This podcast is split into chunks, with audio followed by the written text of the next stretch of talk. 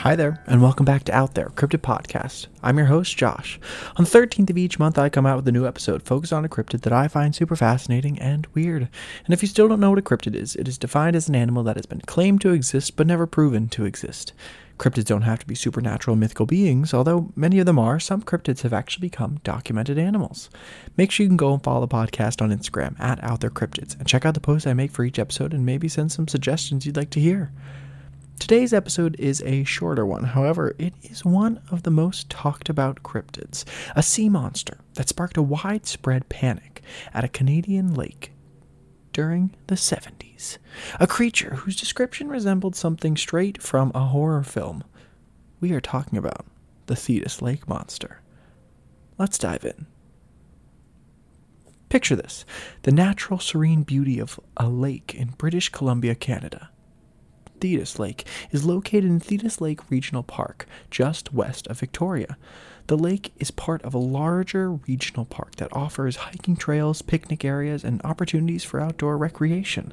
The lake was formed during the last ice age, approximately 10,000 years ago, as a result of a glacial activity.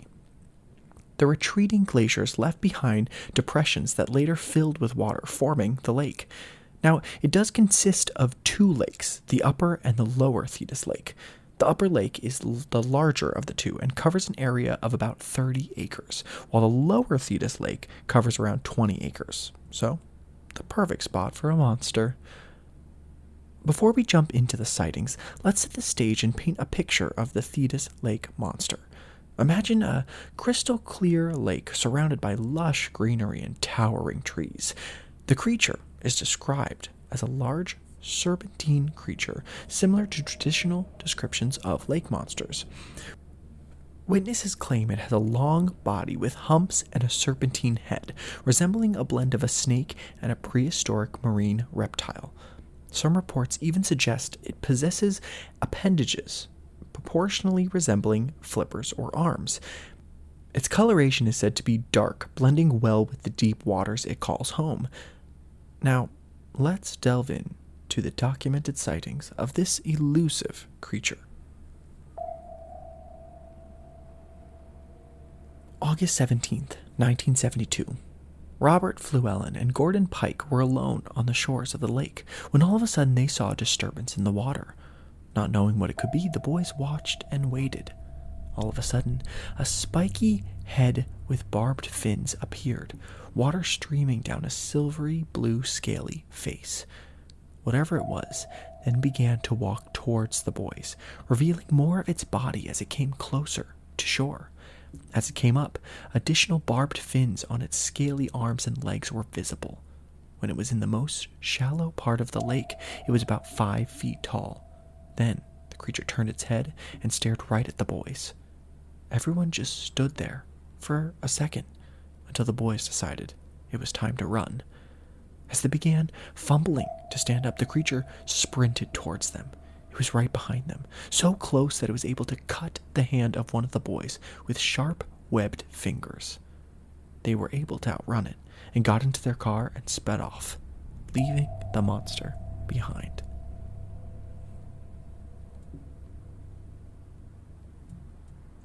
Another day is here, and you're ready for it. What to wear? Check. Breakfast, lunch, and dinner? Check. Planning for what's next and how to save for it? That's where Bank of America can help. For your financial to dos, Bank of America has experts ready to help get you closer to your goals. Get started at one of our local financial centers or 24-7 in our mobile banking app. Find a location near you at bankofamerica.com slash talk to us. What would you like the power to do? Mobile banking requires downloading the app and is only available for select devices. Message and data rates may apply. Bank of America and a member FDIC. When you need mealtime inspiration, it's worth shopping Kroger, where you'll find over 30,000 mouthwatering choices that excite your inner foodie. And no matter what tasty choice you make, you'll enjoy our everyday low prices, plus extra ways to save, like digital coupons worth over $600 each week. You can also save up to $1 off per gallon at the pump with fuel points. More savings and more inspiring flavors make shopping Kroger worth it every time. Kroger, fresh for everyone. Fuel restrictions apply. The boys went straight to the Royal Canadian Mounted Police and reported their experience. They stated that the lizard like monster had roughly resembled Gillman from the classic film Creature from the Black Lagoon. Surprisingly, the police believed them and agreed to investigate. They found no creature, no prints, no scales, nothing that would be able to prove what the boys ran into that day. But then, four days later, the creature made another appearance. 12 year old Mike Gold and 14 year old Russell Van Nice were on the other side of the lake from the first sighting. The boys said it came out of the water and looked around. Then it went back into the water. Then we ran. Its body was silver and shaped like an ordinary body, like a human being body, but it had a monster face, and it was all scaly, with a point sticking out of its head, and great big ears and horrifying eyes.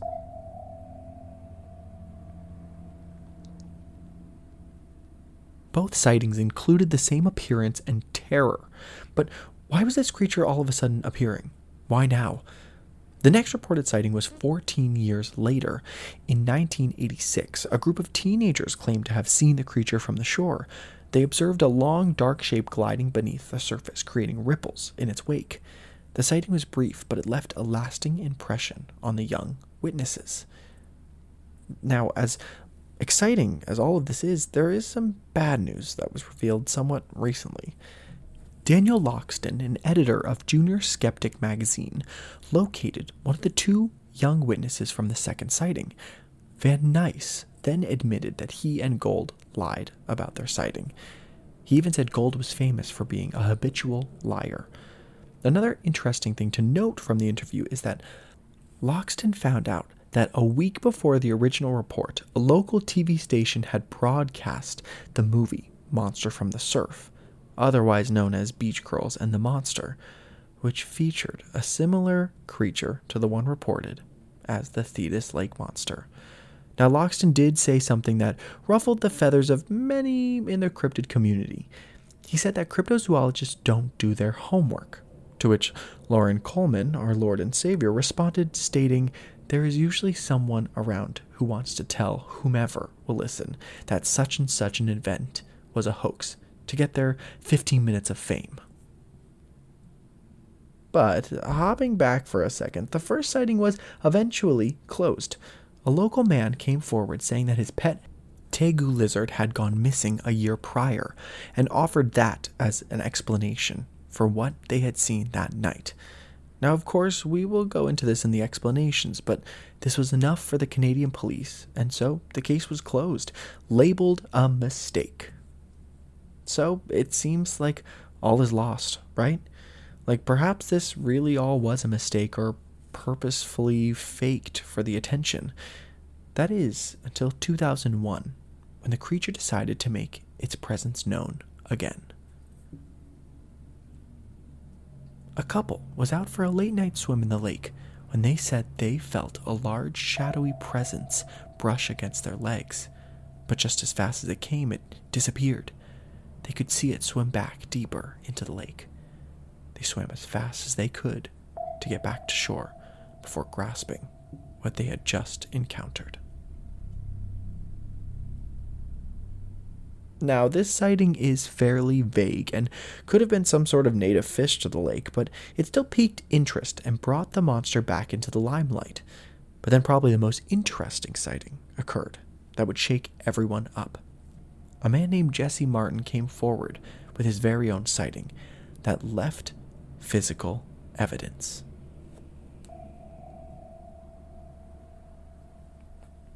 Five summers ago, 2006, I got a job with Freshwater Fisheries Society of BC, teaching people how to fish on Vancouver Island.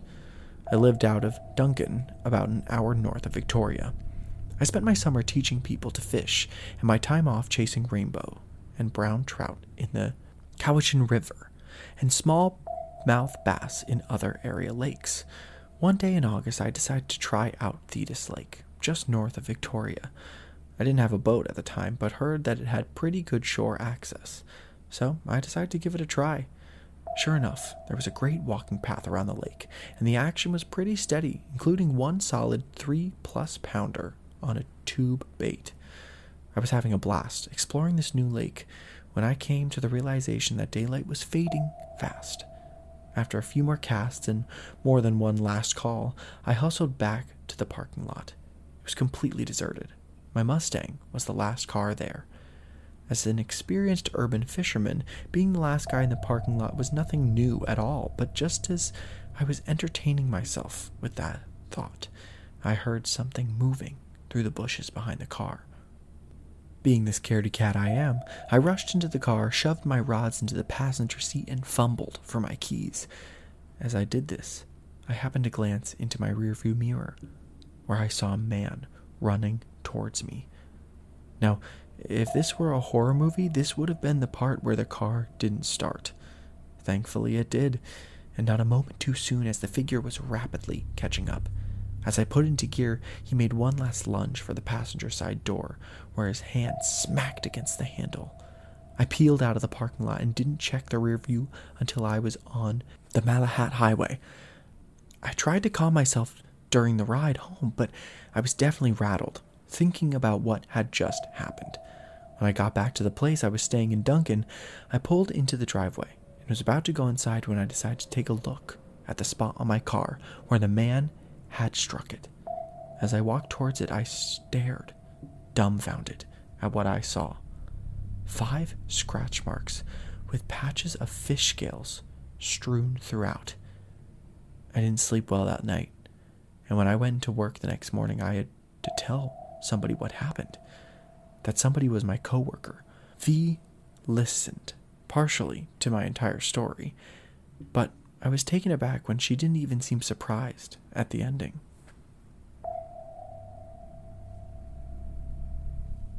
Martin grew up fishing in British Columbia, so was no stranger to the lakes and all the creatures living in it. Well, except for one. Even after his sighting, he still works as both a seminarist and a fishing guide in the South Okanagan area of BC. Now, while reading his story, I was reminded of another cryptid we've covered before the good old lizard man. The lizard man of Scape Ore Swamp is a cryptid that has captured the attention of enthusiasts and skeptics alike for decades. Scape Ore Swamp is located in Lee County, South Carolina.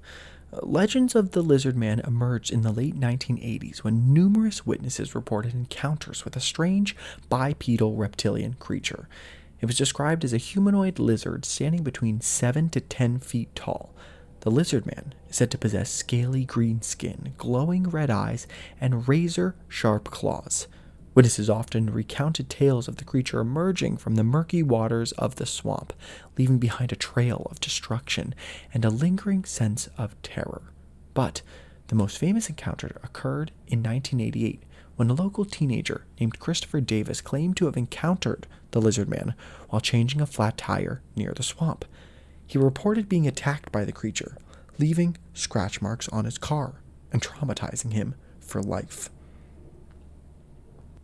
I mean, the two cryptids do seem very familiar, not only in physical descriptions, but also in their mannerisms and the way they defensively attack. So, could they be from the same species? I don't think it's possible for it to be the same being because they were spotted around the same time in two wildly different locations, but there is one more sighting of the Thetis Lake monster. That was fairly recent. 2014, a professional photographer captured a series of photographs depicting a dark, undulating shape breaking the water's surface. The images caused a stir within the local community and attracted the attention of cryptozoology enthusiasts worldwide. Sadly, I could not locate the photos, which seems very suspicious. But this was the last reported sighting of the creature. And with that, I say we jump into all of the possible explanations for what these people saw. As with many cryptids, there are several theories put forward to explain these sightings. One theory proposes that the Thetis Lake monster could be a surviving relic of the past, a remnant of prehistoric creatures thought to have gone extinct millions of years ago. The idea suggests that the creature could have belonged to a previously unknown species that has managed to evade human deception. And there was a glimpse of this with a legend that the Haida people spoke of.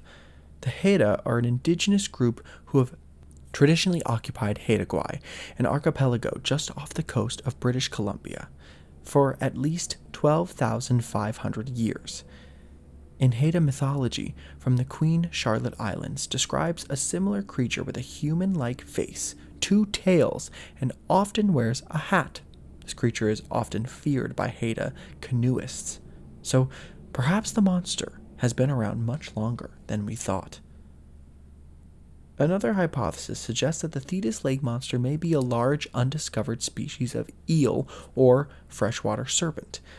Eels are known to exhibit impressive size and can grow to remarkable lengths. Some believe that an oversized or mutated eel species could explain the creature's appearance and behavior. Except eels don't usually have any limbs, so this one seems a little bit further off the path. Now, there is another theory that is our favorite, explaining a cryptid with another cryptid. The reptilian conspiracy theory is a modern day fringe belief that has gained traction within certain circles of conspiracy theorists and paranormal enthusiasts. This theory proposes that shape shifting reptilian beings, often referred to as reptilians or reptoids, secretly control the world's governments, media, and powerful institutions, manipulating humanity from behind the scenes. The origins of the reptilian conspiracy theory can be traced back to various sources, including science fiction literature, ancient mythologies, and UFO related encounters.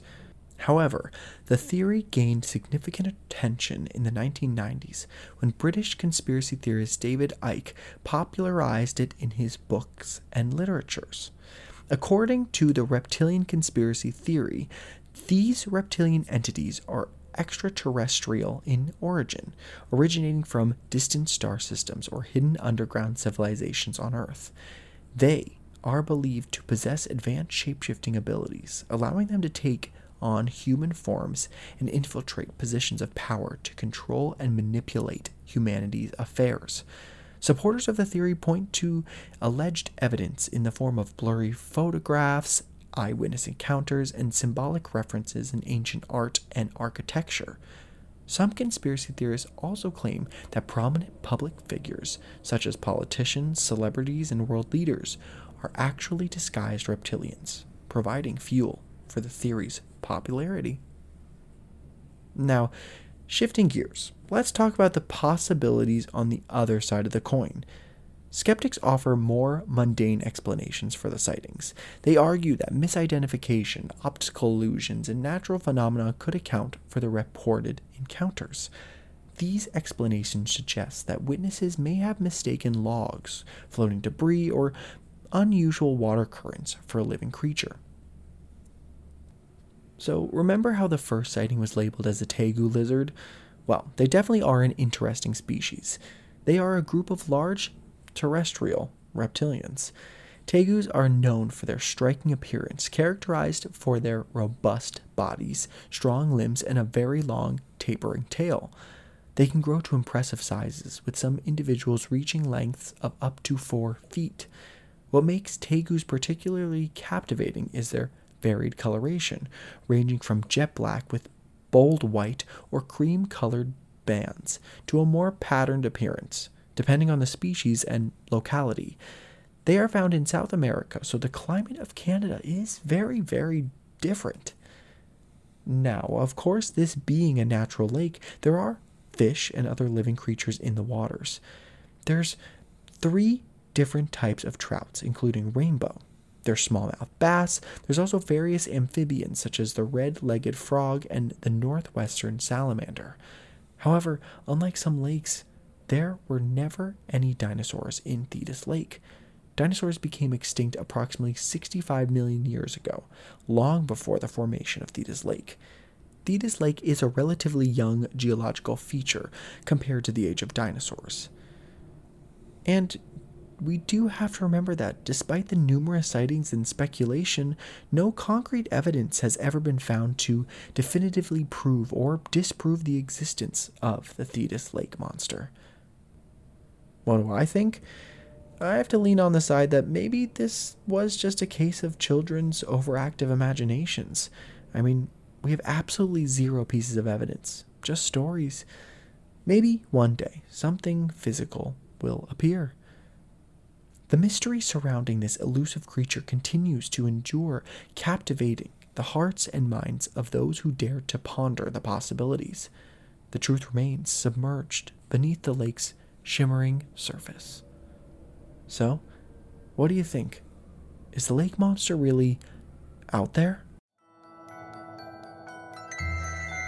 We are on Instagram at Out There Cryptids, so make sure to follow us and tell us all of your thoughts on the cryptids we cover and what you'd like to hear next. It would mean a lot to us if you go to Apple Podcasts and leave us a review. It is a great way for others to find the podcast and enjoy, just like you. One month from today, I will be covering a cryptid that emerged from the shadows over a century ago with its large wings, glowing eyes, and a powerful stench. We'll be talking about the Van Meter Monster. See you next month. This episode was written and hosted by me, Josh, with logo designed by Jason Slakes and theme music from PurplePlanet.com.